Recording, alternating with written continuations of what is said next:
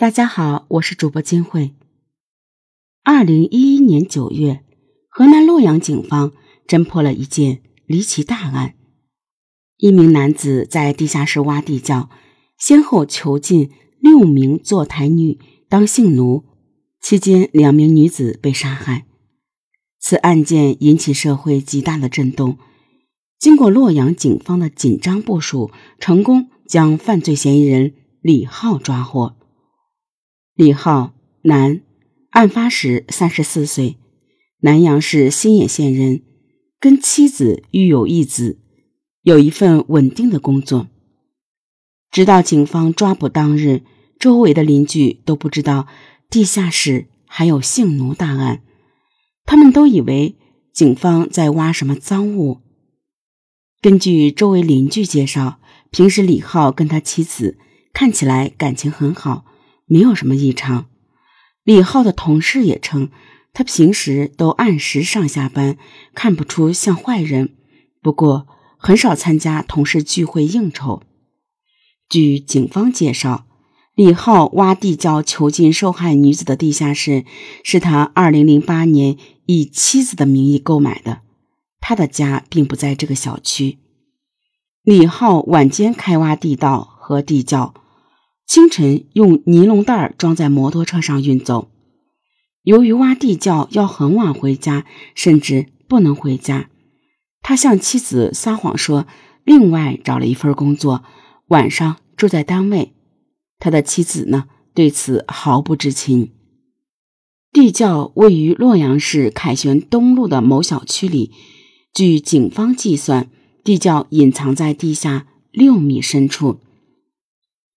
要想进地窖，先通过一个三点四米深、有梯子的竖井，再通过一个四点七米长的横井。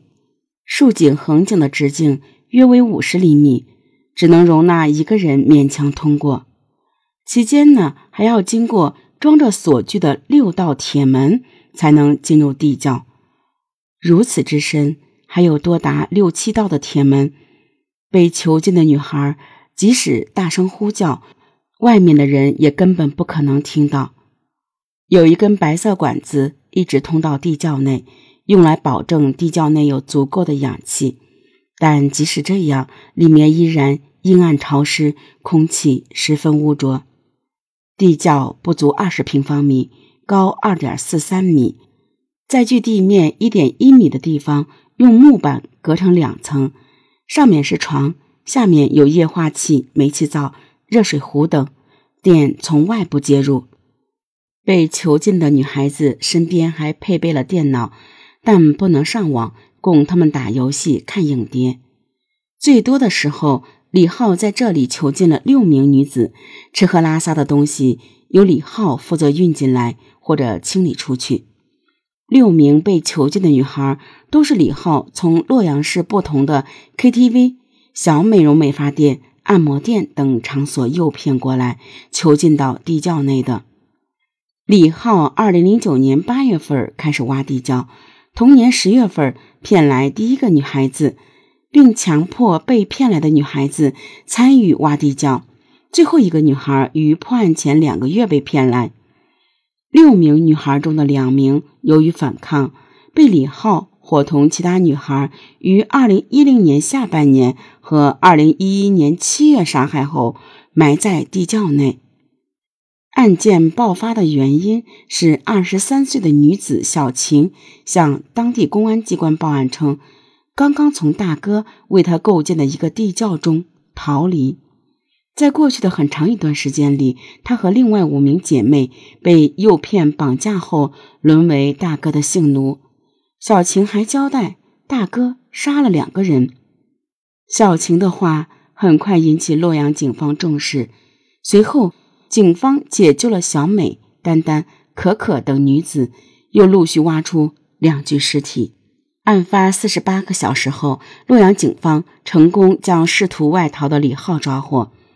不久之后，洛阳市公安局对外通报了李浩一案的案情进展。李浩囚禁六名女子的动机查明：利用女子从事色情表演赚钱，并组织被囚女子外出卖淫牟利。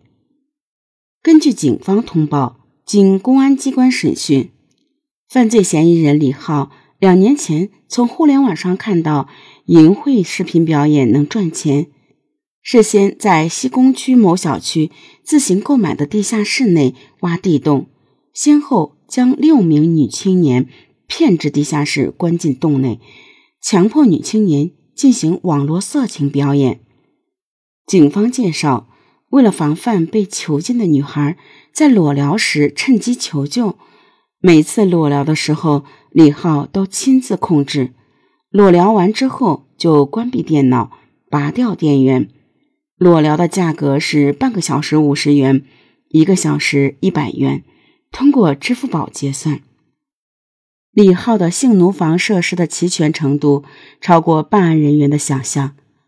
除四处设计合理的洞口、横向隧道和两个小房间外，性奴房还专门设置了通风系统。在地窖中还发现了用于做饭的许多工具。面积虽然不足二十平方米，但生活所需的用具几乎一应俱全。在通往性奴房的横向地道中囚禁女孩们之初，李浩曾每隔两天送饭一次。但后来嫌太麻烦，干脆为女孩们购置了做饭的工具。可是送菜送饭的时间也是不定时的。但出乎所有人意料之外的是，民警在解救女孩时，发现这些女孩对李浩非但没有想象中的痛恨，相反还有很深的爱慕。他们心甘情愿地为李浩服务，都叫他老公。为了避免因为争宠发生矛盾，还自发制定了一套规则，用于全体教民共同执行。直到警方带着嫌犯来到地窖的时候，这些被囚禁的女孩还以为是教主李浩回来了，纷纷高喊着“老公辛苦了”，站到窖门口迎接。在供述李浩犯罪事实的时候，居然还有女孩试图袒护李浩，帮李浩脱罪，甚至名叫可可的女孩还成为了李浩的共犯。有一次，他和一名女子为了博取李浩的欢心，争风吃醋的时候发生争执，李浩协助他将女子打死，尸体就地掩埋。因为协助李浩打死同伴并掩埋尸体。可可刚刚被解救后就被关进了看守所，另外三名女孩也同样因为涉嫌犯罪被刑事拘留。按理说，女孩们被李浩囚禁在密室几年，完全丧失自由，肯定会对其恨之入骨。怎么会出现这种奇怪的情况？很多朋友都会想到，这就是典型的斯德哥尔摩综合征。